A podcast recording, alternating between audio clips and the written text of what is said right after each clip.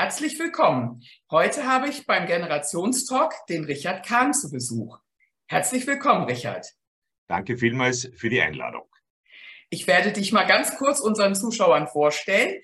Du bist ja jetzt schon über 40 Jahre, warst du auch mit Oldtimern und Restauration von Autos, tollen Autos, Classic-Autos äh, zugange. Und plötzlich hast du gesagt, so, jetzt gehe ich nochmal studieren. Das war mit etwa 45 oder auch Anfang 50 hast du dann noch studiert. Äh, vielleicht kannst du noch mal einmal erzählen, wie kam es zu so einem Umbruch? Wo war dieser Schaltmoment? Weil das könnte uns ja auch interessieren. Es gibt ja auch viele von unseren Zuschauern, die vielleicht auch diesen Moment noch in ihrem Leben suchen, wo man den Change hinkriegt. Wie kam es dazu? Ähm, wie, wie so oft fällt jemand anderer die wichtigen Entscheidungen in deinem Leben. Der liebe Gott hat mir ein paar Karzinome geschickt. Aber nachdem er mich nicht hat haben wollen und der Teufel auch nicht, ich bin beiden sehr dankbar, bin ich noch auf der Welt und habe dann aber das als Aufgabe gesehen, dass ich mein bisheriges Leben ein bisschen anders betrachten muss. Ähm, vor, ich glaube jetzt drei Jahren habe ich meinen Pensionsbescheid bekommen. Also ich bin jetzt von Amts wegen alt. Aber ich will ja noch Du hast arbeiten. mal gesagt, glaube ich, zweibeiniger Oldtimer. Das fand ich Ja, genau. gut, Ja, weil das ja aus zu den, deiner Branche war. Ne? zu den Oldtimern. Äh, Ich will ja noch, ich will ja noch ungefähr 20 Jahre arbeiten. Mindestens. Weil arbeiten ist ja für mich nichts Negatives. Es ist ja leider nur so wahnsinnig negativ konnotiert. Arbeit, auch das, was wir jetzt machen, ist das Arbeit oder ist das Vergnügen? Es geht das eine ins andere über. Aber ich habe mich die letzten fast 40 Jahre mit Oldtimern, nämlich mit vierrädrigen Oldtimern beschäftigt. Ich glaube nicht, dass ich das noch 20 Jahre machen kann oder will. Mit 85 komme ich wahrscheinlich nicht mehr unter das Auto. Runter schon wahrscheinlich, aber rauf nicht mehr. Und dann irgendwann einmal, und da ist äh, Greta Silber, die ist sicherlich ein Begriff, äh, bei irgendeiner Schulung treffe ich die Greta und zeige mein Buch über Oldtimer. Sie sagt, super, wunderschön. Übrigens weißt du, dass Oldtimer im Englischen ja nicht altes Auto heißt, sondern äh, alter Mensch.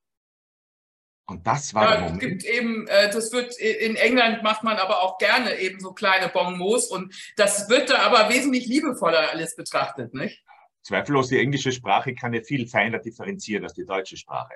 Aber das war der Moment, da war mir klar, das ist mein zukünftiges Thema. Nämlich, ich gehe von vierrädrigen Oldtimern zu den zweibeinigen Oldtimern. Es gibt ja, die haben ja sehr viel Gemeinsamkeit. Äh, Ich weiß nicht, sie kommen überall hin, es dauert halt ein bisschen länger. Oder man kann sagen, irgendwann einmal ist der Lack ab. Und wenn es ganz blöd hergeht, kann man auch sagen, sie beginnen irgendwann ein bisschen undicht zu werden. Ah, Die Autos natürlich nur. Aber wir haben hier also doch sehr viele Gemeinsamkeiten und das ist jetzt mein neues Thema. Ich habe dazu auch gleich ein paar Bücher geschrieben, habe mich sehr intensiv damit beschäftigt. Also man kann mit Fug und Recht sagen, ich beschäftige mich schon mehr als mein halbes Leben mit Oldtimern. Ja, das ist wirklich toll. Und da haben wir auch viel gemeinsam, weil ich ja auch äh, festgestellt hatte, aber nicht, also dass es mir sofort aufgefallen war, aber im Nachgang ist mir aufgefallen, dass ich schon gleich am Anfang meines Lebens permanent im, in der Werbung und im Marketing die Themen hatte, Zielgruppenthemen rund um die Senioren und die Best-Agers. Und das ist mir im Nachhinein eigentlich auch erst aufgefallen, wie lange diese Expertise schon ist und wie ungewöhnlich das war als junges Mädchen in der Werbeagentur, die sich nun auf diese tollen Aufgaben, Kosmetik, Fashion, was weiß ich, freut. Und dann kriegt sie da äh, Sammler und äh, die Herausforderung ist, deine Kunden sterben, wir brauchen neue Lösungen. Und äh, das war also letztendlich so ein bisschen umschrieben, so die strategische Herleitung auch zu dir. Das ist ja wirklich manchmal spannend, was das Leben mit uns macht. Und letztendlich äh, Stichwort Restauration. Wir haben ja auch so ein Zeitalter der Selbstoptimierung. Und da gibt's ja auch viele, die unterwegs sind, ähm, uns also in einem Stück eben dauernd auch diesen ewigen Optimismus. Da dürfen wir jetzt mal so ein bisschen, äh, weil du ja als Österreicher ein bisschen mobile, ja, darf man da ja auch manchmal so ein bisschen in die andere Richtung. Ähm, wie empfindest du das, wenn jemand immer dauernd selbstoptimiert ist und top und äh, es ist alles überhaupt kein Problem und das kannst du alles erreichen? Ich sag mal, wir hatten ja auch mal diesen Höhepunkt mit Jane Fonda und dergleichen. Wie siehst du das? Ist das der richtige Weg? Weil du hast ja deine Autos auch immer getuned. Also ich würde sagen, das ist ziemlicher Unsinn. Genauso wie der Unsinn ist, äh, aus deinem Metier äh, Zielgruppe 14 bis 49. Das wurde Ja. uns ja immer verkauft, als das ist das Um und Auf. Der Thomas von RTL, ne? ein Schmarrn. Jetzt, wenn wir von der Kaufkraft ausgehen, sind die 49 plus ja viel kaufkräftiger als die andere Gruppe. Ja. Aber diese, diese Selbstoptimierung, die uns heute permanent vorgeschwafelt wird, wo wir überall noch ein bisschen drehen können. Sei doch du selbst die beste Version von dir, ist nicht immer gut. Ich hab, bin heute ein bisschen heiser, soll sein. Okay, ça va. Ähm, ja. Wir, wir, wir haben alle so wahnsinnig viele Dinge mitbekommen für unser Leben. Verwenden wir sie, tun wir die Dinge, die nicht ganz so gut sind, halt vielleicht nicht in den Vordergrund stellen. Dafür haben wir wunderbare Fähigkeiten und, und, und, und Nützlichkeiten auch für die Gesellschaft. Die sollen wir verwenden. Ja, genau so ist es nämlich. Ne? Und da hast du ja im Grunde auch diesen Leitsatz bei dir, ähm, arbeiten dürfen, nicht müssen. Ähm, wie siehst du das jetzt mal von einer anderen Blickrichtung her? Ist das tatsächlich so, dass wir nicht arbeiten müssen? Oder ist das doch, wie wir manchmal jetzt in diesen Tagen, wir haben gerade hier eine aufheizende Herbstdebatte, die jetzt kommt, ähm, da ist da doch ein ganz großer Teil, die müssen ja. Die wollen nicht, aber die müssen. Äh, wie kriegen wir da die Kurve oder wie betrachtest du es von der Seite her mal? Also ähm, der Großteil der Menschheit oder der, ja, der Menschen in der westlichen Welt, die etwas ausgeben wollen, müssen es verdienen. Und wir haben heute bestimmte Grundbedürfnisse, zum Beispiel eine angemessene Erziehung unserer Kinder. Äh, zum Beispiel ein Lebensstandard, der nicht heißen muss, ich muss einen Stern fahren, sondern ich kann auch was anderes fahren. Ähm, äh, auf der anderen Seite sind wir zugedeckt mit äh, Notwendigkeiten wie Leasingraten und, und, und andere Dinge, die uns in einen Sachzwang hineinbringen. Aber ich glaube schon, dass 70 Prozent der oder 80 Prozent der arbeitsfähigen Menschheit arbeiten muss bei uns, wenn wir uns etwas leisten wollen. Mhm. Jetzt haben wir, jetzt haben wir zwei Zielgruppen, die das etwas anders betrachten. Auf der einen Seite die Jugend. Heute, oder die Jüngeren, heute ist Life-Work-Balance. Ich drehe es absichtlich um. Life-Work-Balance im Vordergrund. Auf der anderen Seite nicht mehr totzuschweigen. Heute mhm. sind junge Leute sehr rasch überfordert mit einem Arbeitsprozess und wollen auch mehr mit der Familie, mehr mit ihren sozialen Medien, mehr mit ihrer Freizeit anfangen, als wir es gemacht haben. Wir wollten etwas erreichen, wir wollten etwas bekommen, und da war dieses, dieser Rückschluss hier Leistung und hier Belohnung. Mhm. Wenn ich mir ein Auto kaufen wollte oder auch ein Mobiltelefon, dann musste ich etwas tun dafür. Meine Kinder heute sagen, Babi, kann ich das Auto haben? Äh, kaufen sich natürlich auch keins mehr, brauchen daher nicht arbeiten dafür. Ja. So, und die dritte Generation oder die dritte Zielgruppe dabei, die jetzt hauptsächlich die meine ist, die will sehr oft arbeiten und darf nicht. Wir werden, mhm. wir werden mit Pensionsantritt ausgemustert. Du ja. bist alt. Ich glaube, da äh, gibt es aber auch einen Unterschied von Österreich und Deutschland. Also wir haben jetzt, glaube ich, gerade ähm, in der Hinsicht da schon einen Quantensprung nach vorne gemacht, weil jetzt wird ja wohl gerade eben die Freigabe ähm, erwirtschaftet, dass wir jetzt, wenn wir pensioniert sind oder in Rente gehen, dass wir eben äh, so viel dazu verdienen dürfen, wie wir wollen. Also das ist jetzt gerade in Deutschland beschlossen worden. Das habe ich gelesen, ja, den, den, Grundsatzbeschluss, dass wir bei uns dazu verdienen dürfen, wenn du in Normalrente bist, den gibt es bei uns schon lange. Das Problem ist allerdings, dass es besteuert wird, dass es mhm. Abgaben und Steuern gibt. Und wann immer ich mit älteren Leuten rede und sage, magst du nicht weiter tun, heißt, ich bin ja nicht deppert, dass ich nur für den Finanzminister arbeite, der, der zieht mir 60 oder 70 Prozent ab. Ja. Natürlich nur vom Zuverdienst, aber das ist absoluter Unsinn eine meiner Aufgaben, die ich heute sehe, und da werde ich streitbar, normalerweise bin ich nicht sehr streitbar, ähm, äh, dass ich, ich gehe heute zur Politik und gehe zu Interessensvertretungen, gehe zur Gewerkschaft und überall hin und sage, bitte, bitte lasst doch die Leute in Rente, sagen wir, mit einem Freibetrag von 1000 Euro dazu verdienen. Mhm. Gerade heute, wo wir reden von Altersarmut, wir reden, wir reden von ja. irrsinnig hoher Inflation. Noch dazu muss ich sagen, ihr in Deutschland habt ja noch eine viel schlechtere Situation als wir, weil ihr habt ja viel niedrigere Renten. Genau. Wir haben bei euch ist die Quote, glaube ich, diese Quote vom letzten Gehalt, die ist wesentlich höher bei euch. Bei uns ist es ja um die 46 Prozent und bei euch ist die, glaube ich, sehr viel höher, oder? Ja, das ist, das ist ein bisschen geändert worden. Es war ewig lang gerechnet vom Letztbezug. Heute wird ja. dein lebenslanger Bezug durchgerechnet.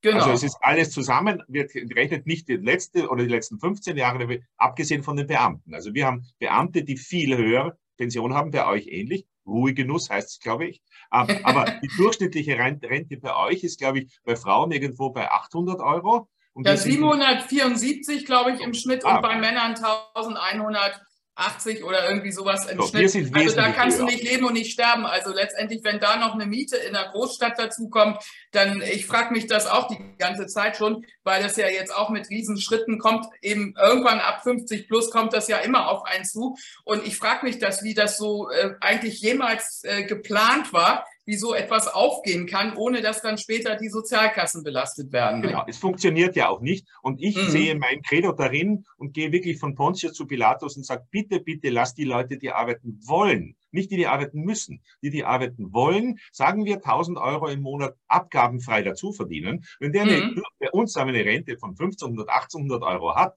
dann sind 1000 Euro zusätzlich unheimlich viel wert. Und das ist, das ist hier dieses Arbeiten dürfen und nicht müssen. Ja. Wenn, du, wenn du in dem Alter es dazu verdienen musst, schrecklich, weil der Druck sehr groß ist, aber es soll machbar sein. Aber vor allem auch dieses Dürfen, weil wir dieses unheimliche Potenzial von älteren Leuten, die weiter am Arbeitsprozess in irgendeiner Form teilhaben wollen, das dürfen wir nicht brach liegen lassen. Wir reden heute von von ähm, Arbeitskräftemangel. Ich weiß nicht, wie ja. es bei euch ist. Bei uns eine Katastrophe. Du findest keine Mitarbeiter. Ja. Da haben wir auf der anderen Seite, wir haben Wissen und Erfahrung und Netzwerke und schicken die Leute nach Hause. Was für ein Unsinn. Ja. Ja, wir haben, wir haben, also, oder ich hatte das jetzt gerade auch gestern äh, wieder gepostet, weil es gab einen interessanten Artikel dazu in der Süddeutschen Zeitung. Und da kam eben auch tatsächlich raus bei einer neuen Indeed-Studie, dass tatsächlich die, äh, die Firmen der Meinung sind, so nach dem Motto, ab 60 ist man alt, teilweise sogar ab 55 hat man dieses Vorurteil. Und man weiß es ja auch von denen äh, in, im Umfeld, die eben ab 55 sich beklagen oder auch schon teilweise ab 50 in bestimmten Branchen, ab 45, dass man da einfach sich bewerben kann, wie man will. Das wird von vornherein abgelehnt. Und da ist natürlich interessant, mal rüber zu gucken nach Skandinavien beziehungsweise nach Amerika, wo das ja längst schon Osus ist, auch einfach zu sagen, das Geburtsdatum ist nicht bindend. Ähm, man kann sich auch ohne Geburtsdatum oder auch ohne Foto bewerben. Und siehe da, das hat man eben alles schon ausprobiert. Und wie gesagt, in Skandinavien wird das sehr häufig so schon von vornherein in Schweden und so weiter gemacht ähm, dass man dann auch festgestellt hat, zack, auf einmal hattest du die Fachkräfte. Ne? Weil ähm, erstmal kannst du kannst ja auch körperlich gar nicht jeden Menschen ab einem bestimmten Alter sind wir so unterschiedlich. Also wir sind eben nicht homogen, wir sind heterogen, weil wir völlig unterschiedlich ähm, unsere Gene, unsere Lebenshaltung, alles das wirkt sich im Alter sehr individuell aus. Ne? Jetzt muss ich wieder Werbung für mein Buch machen. Ich arbeite nicht mehr, jetzt bin ich tätig. Ja. Ähm, da habe ich äh, viele, viele Beispiele aufgeführt, wo es Vorteile gibt, wenn man ältere Mitarbeiterinnen hat, wo die Vorteile liegen für, die, für den oder die Einzelne, wo der Vorteil liegt für die Firmen und Organisationen als auch für die Gesellschaft. Und es hat im Prinzip fast nur Vorteile. Wir dürfen nur eines nicht vergessen. Bei euch wie bei uns sind wir in einer Gesellschaft aufgewachsen, die sehr, sehr stark von sozialen, um nicht zu sagen sozialistischen Gedankengut geprägt war. Und da war sehr lange eines der, der Credos, die Alten nehmen den Jungen die Arbeit weg. Mhm. Das ist längst widerlegt. Das ist äh, äh, doch ein, ein ganz bei, einfaches Beispiel. Arbeit ist nicht endlich, sondern Arbeit ist unendlich. Mhm. Also wenn, wenn ich jetzt hinausgehe und im Winter Schnee schippe äh, auf der Straße zu, äh, für, zu unser aller Wohl, nehme ich in der Regel niemand die Arbeit weg und es ist ein Vorteil für uns alle. Und außerdem ja. bin ich selber gesünder auch noch.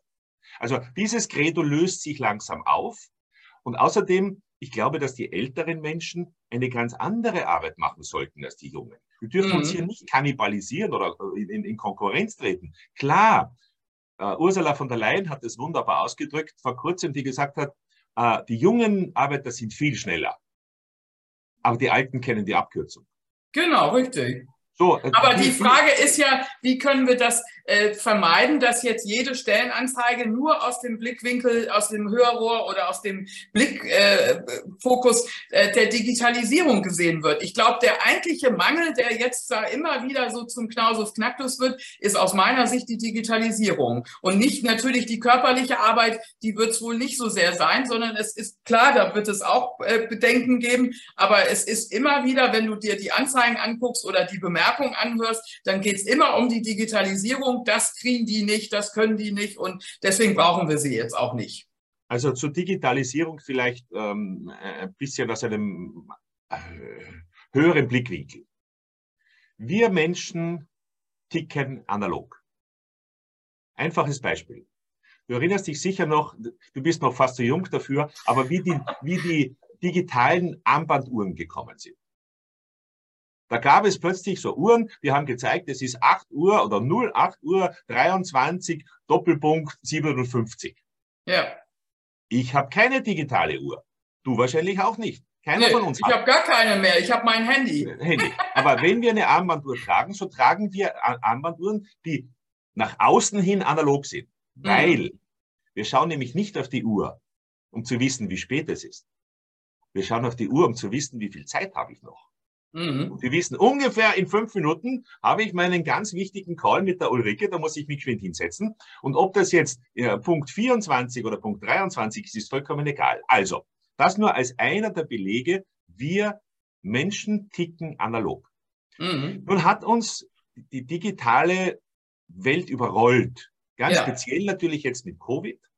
Mhm. Und ich garantiere und halte jede Wette, dass es eine Gegenbewegung gibt und jetzt schon gibt und geben wird. Nimm her Beispiel Homeoffice. Homeoffice ist eine tolle Geschichte. Wir könnten das, was wir beide jetzt hier machen, ohne digitale Welt nicht tun.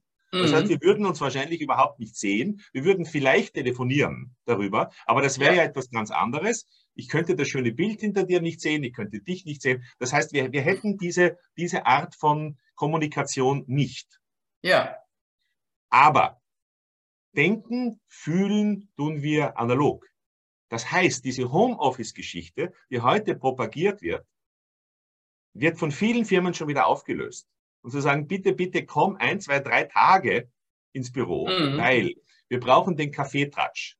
Ich will mein Vis-à-vis -vis riechen, sehen, fühlen. Ich will nicht, dass der im Pyjama-Unterteil mir gegenüber sitzt, sondern der soll sich entsprechend kleiden, weil das ja auch schon wiederum sagt, ich bereite mich auf einen Job vor. Genau, das, ist eine, gleich eine ganz andere Haltung. Nicht? So eine Struktur, die wir haben wollen. Und wir Menschen wollen ja auch strukturiert sein oder strukturiert ja. gerne. Also ich glaube, dass diese Digitalisierung, so wie alle Wellen, vor allem, nimm sie her in der Kommunikation, äh, vorher hat es gegeben, ich weiß nicht, den Spiegel und die Trommeln und die Feuer, die irgendwas kommuniziert haben. Und irgendwann mhm. einmal kam die Zeitung dazu. Mhm. Dann kam dazu äh, das Radio.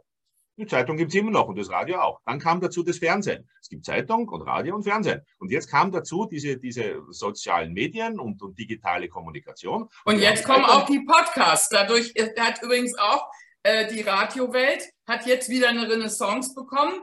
Ähm, und auch äh, Podcasts sind ja jetzt, wie wir merken, da, da haben einige ja auch gesagt, die jungen Leute, die haben nicht so eine lange Aufmerksamkeitsspanne mehr. Dann haben sie festgestellt in den Untersuchungen von Podcasts und Radio und dergleichen, dass wenn es ein Lieblingsthema ist, dass die teilweise bis zu vier Stunden sich äh, Podcasts anhören, wenn das ihre Themen sind. Ne? Und das finde ich faszinierend, weil wir sehen plötzlich, es geht nicht darum, irgendein, also wie ich auch immer sage, irgendeinen Schrott zu gucken, sondern es geht natürlich um die Passion. Und wenn etwas Freude macht, und wir sind dann wieder beim Thema, was uns antreibt, wenn uns Arbeit Freude macht, dann merken wir ja auch gar nicht, wie die Zeit vergeht oder dass das womöglich Zeit kostet, sondern wir sehen es als Zeit spenden, äh, weil wir eben da auch Glücksgefühle daraus äh, bekommen, dass wir noch gebraucht werden, dass wir eben machen dürfen. Was treibt dich denn jetzt noch an, was meinst du, wie die nächsten 20, 30, 40 Jahre, wie kannst du dich immer wieder neu antreiben? Kannst du da mal ein paar Geheimtipps geben für welche,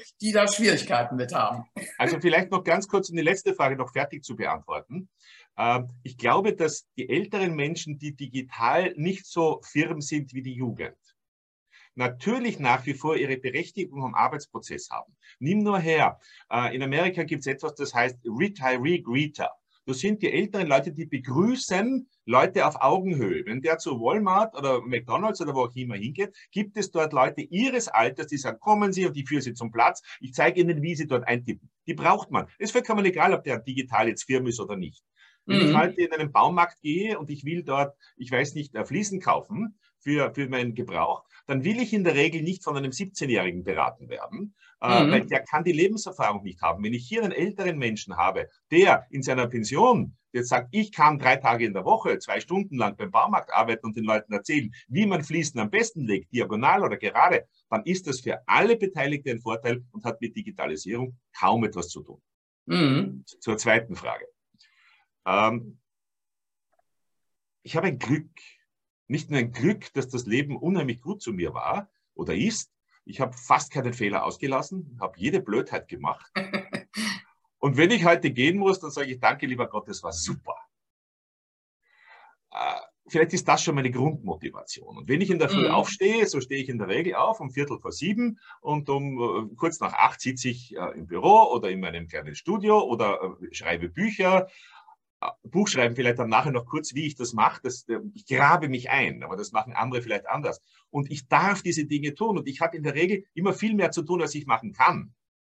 Äh, ist auch nicht so gut, weil ich bin mehr getriebener. Aber zum Beispiel, ich halte jetzt viele Vorträge vor allen möglichen Organisationen auch. Und jede Woche irgendwo habe ich einen Vortrag. Übrigens, wenn du jemanden weißt, der Vorträge braucht, hier bin ich. äh, und und äh, das hält mich am Laufen, weil ich positiv beschäftigt bin.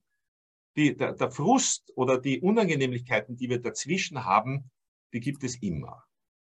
Rechnen Aber ist das nicht ein hohes Niveau, auf dem du dich da bewegst? Weil wenn wir jetzt von dem Durchschnittsbürger ausgehen, deswegen habe ich das mit diesem, was treibt einen an? Weil ich denke, das ist natürlich, wenn man jetzt auf dem Level ist, dass man, ich, ich bin ja auch jemand, der Vorträge hält und Vorlesungen und so weiter, aber äh, das ist ja schon ein höheres Niveau. Aber wir Warum? haben ja nicht nur Akademik, naja, Warum? also ich weiß nicht, ob jetzt äh, jeder die Möglichkeit hat, den Zugang hat, dass, äh, dass man ihnen zuhört oder sie zu Vorträgen einlädt. Das, das ist jetzt einfach Vergessen wir die Vorträge. Vergessen ja. wir die Vorträge. Aber nimm das Beispiel her vom Fliesenleger den ich vorher gebracht habe. Ja. Äh, oder du kannst heute wunderbar helfen äh, als im Ehrenamt.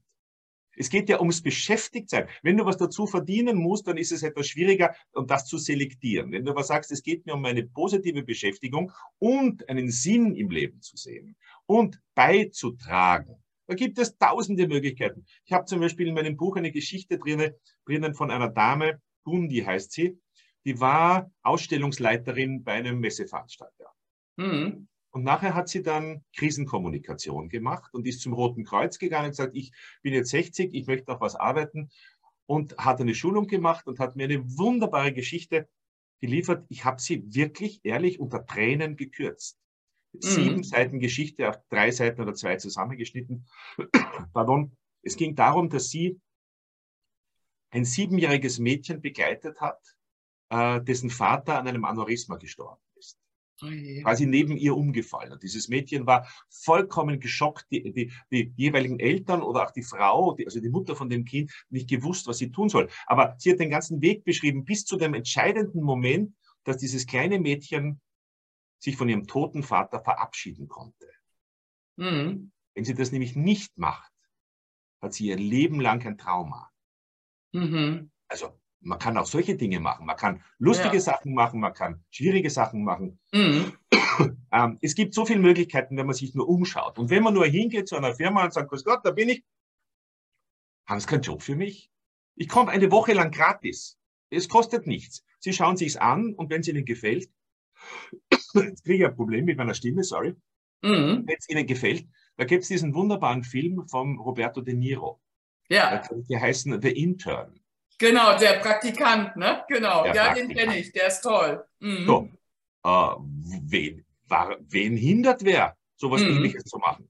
Genau. Ganz wichtig zu den jungen Leuten, Startups. Startups haben ein Riesenproblem, mhm. dass sie in der Regel eine gute Idee haben, mhm. dass sie vielleicht auch eine finanzielle Ausstattung haben, aber dass sie null Lebenserfahrung haben. Mhm. Wenn da drei oder vier junge Leute gemeinsam den super, super, super Drive haben, mhm Und spätestens nach zwei, drei, vier Monaten kommen sie drauf, wir haben wenig Sozialskills, wir haben Reibereien, unsere Frauen verstehen sich nicht. Ich weiß mhm. nicht, was ich mit den Kindern machen soll, während ich jetzt etwas, einen Job habe, der, den ich vorher nicht hatte, einfach weil er so fordernd ist.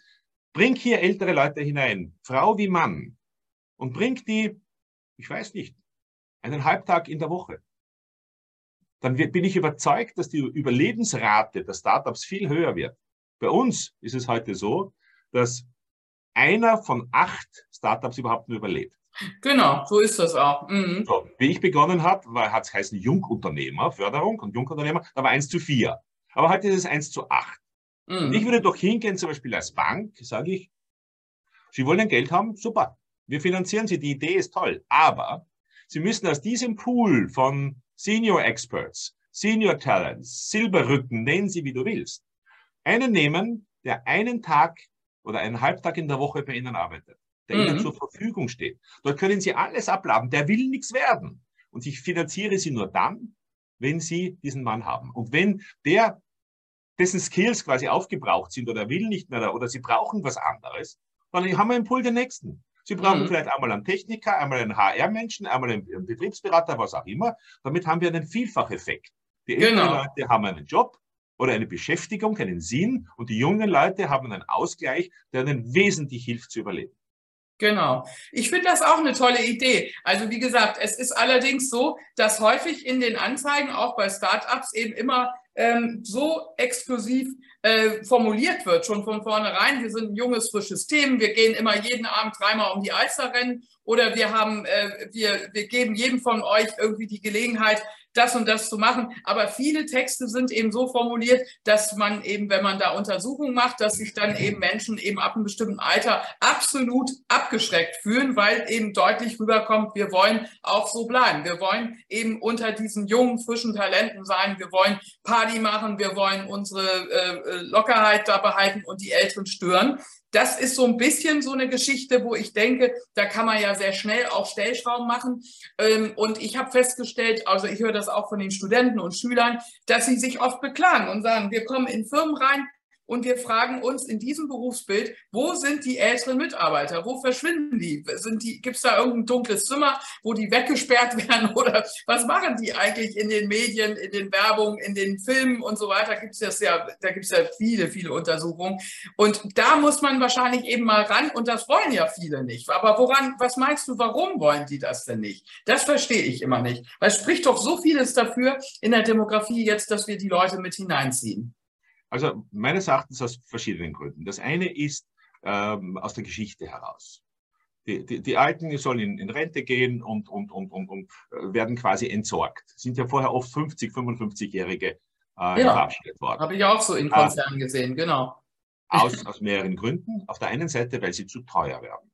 Wir haben ja eine absolut dumme Konstruktion meines Erachtens, dass dann, wenn wir das Geld brauchen, zwischen 30 und 40, 45, wo wir sieben Sachen zugleich machen, die Kinder, äh, Hausstand, Frau, Mann, alles zusammen, ein Riesendruck und auch ein finanzieller äh, Bedarf ist da, äh, da verdient man nicht viel. Und dann, wenn du 50, 55, 60 bist, verdienst du richtig viel und kannst auch nicht mehr so viel leisten wir, es fehlt uns die Kultur des Zurücktretens, wo man dann auch zum Beispiel sagt mit 55, ich will keine Verantwortung mehr haben, aber ich will den Job noch haben. Ich gehe in die zweite Reihe zurück. Verdient vielleicht ein bisschen weniger, kein Problem, aber wer anderer, der voll im Saft ist, soll kommen.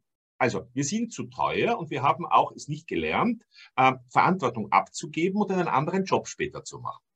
Ja, wir haben ja auch unsere Gehaltskonstruktion, also in Konzernen und Gewerkschaften ist das so starr inzwischen natürlich auch geregelt, dass selbst wenn die wollten, in kleineren Firmen war das ja schon immer so, also wenn, das war ja auch so von, das sagen ja auch die Headhunter, wenn man einmal in einem Konzern war, dann kommt man da in, in eine kleinere Firma nie wieder rein, weil dieses Gehalt ja gar nicht mehr passgenau ist. Aber wenn man in, von kleineren Firmen spricht, also, oder auch, wir haben das in den Großstädten extrem, ob du jetzt hier Hamburg, Berlin, Düsseldorf, äh, München, und dergleichen. Da hast du so viele prekär äh, Beschäftigte oder Selbstständige, die würden jederzeit mit Kusshand gerne wieder in den Markt hineinkommen. Aber dieser Markt wird einfach negiert. Der wird so, als wenn er gar nicht existiert. Wir sehen es auch bei den Reformen. Es werden immer Reformen und Geschenkpakete gepackt für die, die schon fest angestellt sind. Und die gehen eben schrittweise immer in die immer höhere Beschäftigung, in die immer höhere Gehälter. Und beim Beamten ist es ja ganz wahnsinnig. Da, da läuft das weiter auch teilweise ohne eine Leistungsüberprüfung, ähm, wie wir immer so ketzerisch sagen. Und da muss man natürlich ran. Und da sind es natürlich viel zu viele in den Bundestag und auch bei euch unter den Politikern, die dann sagen, nee, da schade ich mir ja selber. Ne? Also ich glaube, ich glaube, dass wir hier den Paradigmenwechsel erleben. Er ist natürlich mühsam, wie all diese Dinge, aber es wird früher oder später so sein müssen, dass ähm, Sitzfleisch nicht automatisch belohnt werden muss. Dass man immer mehr bekommt, je besser man dort sitzt. Wird sich ändern, aber ich glaube, wir können auch diese Bretter bohren. Sie sind halt hart, aber wir müssen etwas tun, indem wir die äh, Arbeiterkammer, Gewerkschaft und alle damit bearbeiten und sagen, passt auf, es gibt eine andere Situation. Denn wir haben ja heute äh, eine, eine ganz andere Bevölkerungsentwicklung. Heute werden die Leute im Schnitt bitte 80 Jahre alt. Noch mehr. Also du hast es ja, ja selber egal. irgendwo mal prognostiziert, dann werden wir irgendwie auf jeden Fall über 100 ist gar nicht mehr so selten. Das gibt es auf jeden Fall schon in ganz großen Mengen in der Gesellschaft. Und äh, wenn es so weitergeht mit diesen ganzen äh, Health-Produkten, die wir bekommen, ich bin ja auch begeistert. Ich bin ja auch sehr viel jetzt im Umfeld mit AgeTech ja auch in Kontakt und ich bin ja ganz begeistert, was es da so alles gibt. Und ich glaube auch dran, auch wenn wir jetzt erstmal diese erste äh, Transformationsscheu haben, aber wenn wir das überwunden haben, dass da auch sehr, sehr viele Hilfspakete kommen, mit denen wir dann auch viel einfacher arbeiten können. Denn wir müssen ja zugeben, wenn wir jetzt über einen Computer arbeiten oder zum Beispiel äh, Gesundheit anbieten über Ferndiagnose und so weiter, das sind ja auch Chancen für, das, für den ländlichen Raum. Das sind Chancen für ältere Menschen, die ans Haus gebunden sind. Das betrifft dann auch die Gehandicapper, also die Behinderten, äh, die in unserer Gesellschaft ja auch sich freuen, wenn jetzt neue Dinge entwickelt werden und auch diese Hemmnisse abgebaut werden. Ne? Also ich bin da ganz begeistert und zu, zuversichtlich, dass das kommt. Aber ich bin noch nicht begeistert darüber, äh, wie sehr sich der Staat da auch zuständig fühlt, diese Brücke zu bauen, äh, dass diese, äh, diese Anlernung äh, von, von diesen Fähigkeiten, die wir jetzt ja mal eine Zeit lang auf jeden Fall noch für eine große Gruppe in der Gesellschaft brauchen, die eben nicht den Zugang haben zu den Geräten. Einmal vom materiellen her, weil Geräte sind teuer. Das habe ich gemerkt bei einem, der hat so ein Care-Table entwickelt, der kostet dann irgendwie um die 8000 Euro für Pflegeheime. Und da braucht man natürlich vielleicht, vielleicht zwei oder drei oder vielleicht auch mal zehn. Und wer finanziert das? Wer ist dafür zuständig? Ne? Hast du diesen Markt auch schon mal dir näher angeguckt? Nein, weiß ich, weiß ich wenig darüber. Ähm, ich, ich beschäftige mich ein bisschen auch mit dem präventiven Gedanken des Arbeitens im Alter. Ich glaube, dass das ein sehr breites Feld ist. Und ich glaube weiter, dass Covid und, und, und auch die Ukraine, so dramatisch und traurig das heute ist, ähm, hier ein gewisses Umdenken bringen wird. Denn äh, wir hatten vor Covid ähm, im Prinzip keinen Facharbeitermangel. Jetzt könnte man sagen, dass während Covid viel auf die Idee gekommen sind, sagen, super, ich arbeite weniger. Ich kriege Ausgleichszahlungen. Bei uns war es, glaube ich, so, du hast 20 Prozent gearbeitet und 80 Prozent bezahlt bekommen. Zwei Jahre lang. Da ist doch klar, dass die Leute dann sagen, in Zukunft will ich auch 80 Prozent oder 100 Prozent bezahlt bekommen, aber mehr als 20, 30 Prozent mag ich nicht arbeiten. Also wir haben hier auf der einen Seite Leute, die nicht das Gleiche machen wollen wie vorher ähm, und haben damit auch einen Arbeitskräftemangel. Wenn wir jetzt aber schaffen, ältere Leute in diesen Arbeitsprozess hineinzubekommen, wird das eben nur gehen, indem wir zum Beispiel, bei uns gibt es Kollektivvertragvereinbarungen. Ich weiß nicht, ob es das bei euch gibt, dass also ähm, über äh, als Organisation zwischen Staat und, und, und Interessensvertretungen ausgemacht wird, was ein Mindestlohn sein muss. Ja, Mindestlohn Lohn, haben wir jetzt erhöht, genau. Damit mhm. wir kein Lohndumping haben dabei. Ja. Äh, mhm. Aber auch, dass du im Prinzip nie runterfallen kannst von dem, was du vorher verdient hast ist mhm. Unsinn. Auch hier wird man irgendwann sagen müssen, ähm, wenn du dann einen anderen Job hast und ihn freiwillig angehst, alles ohne Gewalt, wenn du ihn freiwillig angehst, dann muss es auch gehen, dass du weniger verdienst. Das ist ja heute, glaube ich, noch nicht der Fall, sondern du musst immer eine Mindesteinstufung haben, weil du eine akademische Ausbildung hast, weil du, weil du, weil du. Ja, aber nur bei den, äh, bei vielen äh, Behörden ist es natürlich auf jeden Fall so. Da wirst du ja immer nach deinen äh, früheren, ob mit 20, was hattest du da für einen Schulabschluss und einen Studienabschluss und das bleibt für einen Beamten bindend. Das ist natürlich sowieso aus dem letzten Jahrhundert. Aber die, die, äh, die Firmen, die, die können das sehr wohl anders eingruppieren, aber ähm, natürlich gibt es dann eben tatsächlich Wächter, die gucken, äh, dass es da eben eine Gehaltstransparenz wird ja jetzt immer mehr eingefordert, dann wird geguckt, ähm, äh, eine Person, die die gleiche Position hat, ähm, haben die eben äh, tatsächlich auch ein gerechtes Gehalt. Aber ich glaube, da ist schon Flexibilität möglich. Ich frage mich bloß eben, ähm, wie, wie kann man diese Vorurteile abbauen? Weil ohne dass es gesagt wird, wird der ältere Mitarbeiter, der sich mit 50 dann nochmal vom Markt aus in diese Firmen hinein bewerben möchte, wird ja einfach vorausgesetzt, der ist so und so alt, der ist teuer. Aber wer sagt das denn? Das wird doch gar nicht gefragt. Ich stelle das fest in meinen Befragungen mit den Leuten, die sich an mich hilflos wenden. Die sagen zu mir immer, ich bin nicht gefragt worden, ob ich teuer bin. Es wurde vorausgesetzt, dass ich teuer bin. Und da ja. ist doch der Punkt. Ne? Ich glaube, das können wir nur mit Öffentlichkeitsarbeit, mit Druck von der Straße quasi. Ähm, den, den, schau, äh, diese, diese Regelungen sind ja alle mühsam gewachsen. Die ja. sind abgerungen worden. Und die, die Interessensvertretung wie die Gewerkschaft hat ja immer versucht, hier Lohndumping zu vermeiden und ihre Klientel zu schützen. Ist vollkommen logisch und ist auch in Ordnung.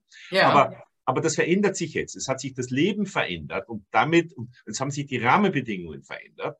Und damit müssen und werden auch, glaube ich, ähm, äh, die, die Interessensvertretungen mehr und mehr neue Modelle entwickeln müssen und, und neue Zugänge finden.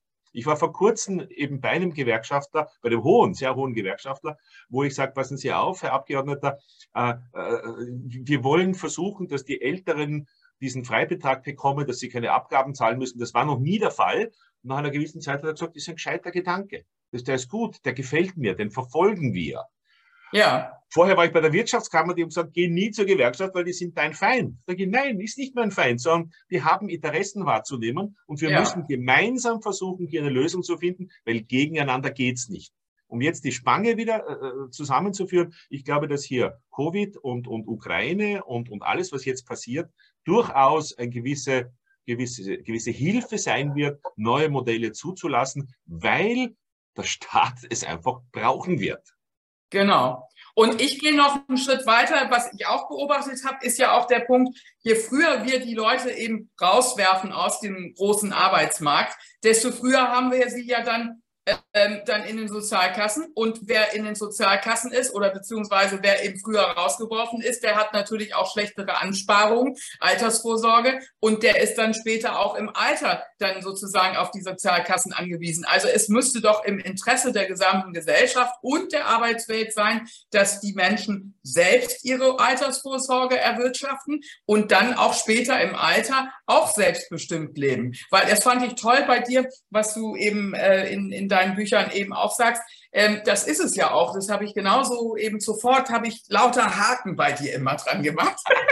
und zwar hast du gesagt, fehlende Sozialkontakte. Ja klar, wenn du kein Geld hast, dann kannst du nicht Halligalli machen, dann kannst du nicht irgendwo hingehen und sagen, komm, wir treffen uns zum, wir beide zum Beispiel in Hamburg mal zum Cappuccino. Weil dann sagt man, nee, geht nicht. Oder ähm, was, ich habe keine Kontakte mehr, weil meine Kontakte waren die Kinder oder die Eltern dieser Kinder, wenn man eine Frau war oder zu Hause war. Mann oder Frau sagen dann, ich hatte ja meinen Beruf, meine Kollegen und meine Berufsverbände, aber jetzt bin ich raus. Also auch im Alter müssen wir jetzt für diese inzwischen 40, 50 Jahre, ähm, äh, die wir jetzt da als älterer Mensch erleben dürfen, müssen wir ganz neue Konzepte entwickeln, dass wir das wieder alles hinkriegen. Und wir müssen eben halt dadurch schon viel früher anfangen, uns darauf vorzubereiten. Da hast du ja auch dein Stichwort mit dem einen Buch, wo du gesagt hast, lass uns ab 50 frühst oder spätestens schon damit beginnen, uns darauf vorzubereiten. Was meinst du jetzt genau? das ist eigentlich entstanden aus dem Feedback in den Vorträgen. Äh, interessanterweise, ich bin oft bei Lions, Rotaria, Kivani und wie sie alle heißen. Ähm, und dort sind oft Leute so, natürlich etwas ältere, aber das sind auch so 35, 40-Jährige. Und die kommen dann her und sagen, ich habe noch gar nicht darüber nachgedacht, aber jetzt, wo Sie davon sprechen, boah, ich muss schauen, wie geht es meinen Eltern, was passiert mit meinen Eltern, wenn sie jetzt in Rente gehen. Und ich selber will mich schon frühzeitig darauf vorbereiten, haben sie eine Idee. Und äh, das heißt, ich lerne, dass es es, es wird, vielleicht wir haben heute die Situation, dass eine, wir einen Vollkaskostaat haben. Alles wird bezahlt, alles wird gemacht. Überlasst das nur uns, wir machen das schon. Nur der Vollkaskostaat kann das analog nicht mehr leisten. Also kommen die Leute jetzt mehr drauf und sagen, was mache ich dann? Habe ich eine Alternative dazu? Und ich sage, ja, gehen wir doch hin und auch als Firmenchef gehen wir doch hin und geben den 50-Jährigen, wenn wir sie behalten wollen, schon ein Angebot. Geh hin zu deinem Mitarbeiter mit 50, 55 und sag, Huber, Meier, wie auch immer sie heißen, wir hätten sie gerne. Erstens einmal wird der erwachsen. Boah, der will mich haben. Zweitens, sein Sozialprestige vor den Kollegen wird natürlich steigen. Ähm, wenn er das zu Hause erzählt, aha, toll, die wollen mich. Aber das Zweite ist, er wird darüber nachdenken, was mache ich in zehn Jahren? Und wenn du jetzt als Arbeitgeber hingehst und zum, zum äh, Meier, Huber etc. sagst, sagen Sie mir, wie Sie arbeiten wollen. Wo hätten Sie denn gern einen Job? Ähm, dann haben beide Zeit, das miteinander vorzubereiten.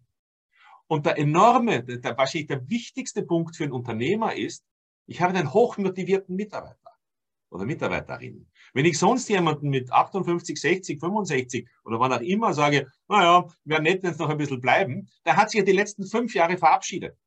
Das, Wissen wird schubladisiert. Ähm, der, der, der nimmt dann keiner Fortbildung mehr teil. Dem ist das ja vollkommen wurscht. Aber wenn der weiß, fünf Jahre vorher schon, bah, ich kann hier weiterarbeiten, dann ist mein, mein, ganzer, mein ganzer Körper und mein Geist bei dieser Firma. Vielleicht sogar beim neuen Job, weil er sagt, ich wollte immer schon in die Nachbarabteilung, weil ich kann das viel besser. Also ich glaube, dass wir rechtzeitig anfangen müssen, nicht nur jetzt unsere Arbeitswelt anzuschauen, sondern auch unsere sonstige Welt. Nimm her Downsize. Alles Englisch ist alles super, heute Englisch. Aber auf jeden mhm. Fall, dass wir unsere Ansprüche reduzieren. Denn wenn wir dann einmal in Rente sind, dann haben wir viel weniger Geld.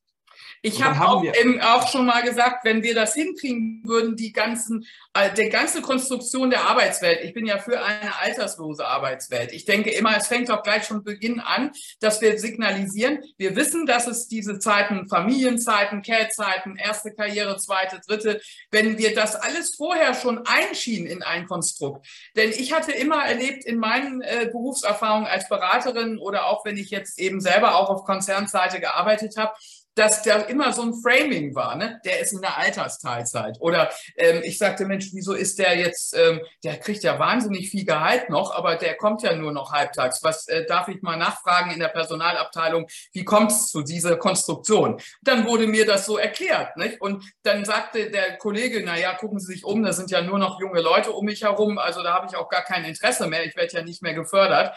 Und wenn das nicht mehr so wäre, dass man immer so einen Prestigeverlust hat, weil du sagtest ja, ich gehe in die Nachbarabteilung. Oder zum Beispiel, ich sage das am Beispiel Vertrieb, man geht dann eben von Front Office zurück in, in, in Back Office, ne? wo man sagt, okay, ich muss nicht mehr diese 280 äh, Dienstfahrten im Jahr machen oder nach Shanghai oder äh, Honolulu und Mexiko und in, äh, in Typhusgebiete und so weiter. Das muss man nicht mehr. Das macht jetzt ein anderer. Aber ich bin im, im, im Hintergrund am Telefon, ich organisiere vorder rückwärts, weil ich weiß ja, wie es da ist. Ich weiß ja, was in Shanghai das Problem ist. Ich kenne den Zoll. Ich weiß, was jetzt auf dem Weg nach Osteuropa passiert. Also ich kann trotzdem helfen. Ich kann meine Lebenserfahrung einbringen. Ich kann telefonieren. Ich kann organisieren und so weiter. Da ist doch der Schnittpunkt ohne Imageverluste. Und warum? Warum muss ich auch unbedingt Gehaltsverluste? Das ist ja nur, wenn, wenn es eben halt vielleicht notwendig wird. Aber wenn es nicht so ist, du bist doch genauso wertvoll als Diamant im Hintergrund wie als Diamant im Vordergrund. Leichter Widerspruch, weil das ist der Punkt, wo viele Unternehmen dann sagen, das kann ich mir nicht mehr leisten. Ja. Ich glaube, dass hier ein Gehaltsverlust auf hohem Niveau durchaus akzeptabel ist. Mhm. Nicht mit der Gewalt, sondern freiwillig. Ja. Ich glaube auch, dass man hier im Gespräch ähm, nimmt diese ganzen Outplacement-Geschichten her. Du bist ja äh, im Fach, wenn man, wenn man hier hingeht. Outplacement mache ich nicht. Ich sorge dafür, dass die aber nicht du weißt, werden. Du weißt, dass es, dass es funktioniert. Und wenn ja, genau. Outplacement genau. gut gemacht, ist eine hervorragende Werbung für die Firma. Und meistens, wenn man es gut macht, geht der gar nicht weg. Das ist ja ein Hilfeschrei. Aber ich glaube auch, dass man, wenn man mit den Leuten, wenn man auf sie eingeht, und das ist ja überhaupt, freilich, dieses, dieses Omnipräsenz von Wertschätzung. Das ist ja halt mhm. das Waffe wird das ja gehalten, die Wertschätzung. Aber wir brauchen eine gewisse Wertschätzung den Jungen sowie den Alten gegenüber einen Respekt, eine, eine Umgangsform, ähm, wo man einfach sagt, was, wo sind Sie? Kann ich Sie dort abholen? Was sind Ihre Bedürfnisse? Und nicht nur, was sind meine als Arbeitgeber? Wir müssen ja heute um unsere Mitarbeiter schon bangen und buhlen und wir müssen schauen, dass wir sie bekommen. Aber es gäbe sie. Das ist ja das Schlimme, dass wir sie, dass wir dieses Potenzial viel zu wenig heben. Und ich ja. glaube, ich glaube, wir können das auch mit der Einschränkung, etwas weniger zu verdienen, wenn man weniger Verantwortung hat, zum Beispiel, wenn man weniger Sorgen hat. Ich weiß, ja.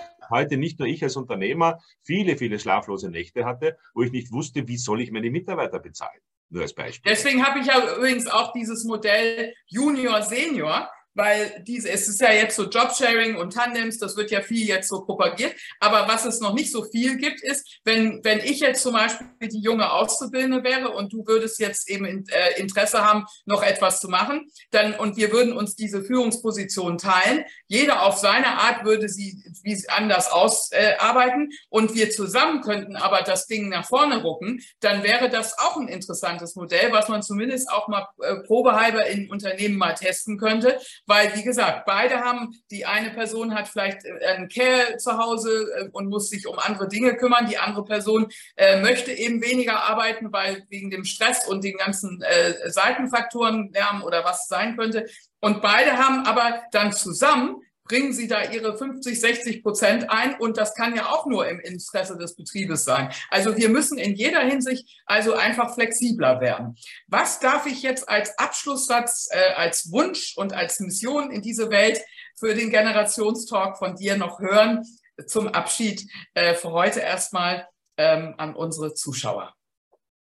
Also ich würde, würde mit einem englischen und einem deutschen Wort enden. Ähm, das eine ist use it or lose it. Wenn ja. du es nicht verwendest, wird es verschwinden. Und das andere ist nie mit dem Aufhören anfangen. Wunderbar. Ja, herrlich, herrlich, herrlich. Also wir beide verstehen uns und äh, ich freue mich, dass es dazu gekommen ist, dass wir jetzt zusammengekommen sind. Und ich werde ja auch noch mal ein paar äh, Verlinkungen dann auch unterhalb von unserem Interview haben, sodass, wenn man Interesse hat, ähm, äh, dass man sich dann auch weiter eben noch unterhalten kann oder eben auch Termine von dir wahrnehmen kann und dergleichen. Ja, ganz herzlichen Dank, Richard. Alles, alles Liebe und Gute. Bis bald. Also ich bedanke mich herzlich. Ich finde das ganz toll, was du machst als Generationsbotschafterin. Wenn ich da ein bisschen als Anhängsel mitfahren darf, wunderbar. Wir haben dieselbe, dieselbe Mission, glaube ich. Ja. Äh, mich finden Sie unter richardkahn.com. Äh, bin zu fast jeder Schandtat bereit und ich freue mich auf unseren nächsten Kontakt mit dir. Danke vielmals. Sehr schön, ich freue mich darauf. Dankeschön. So, jetzt muss ich mal gucken.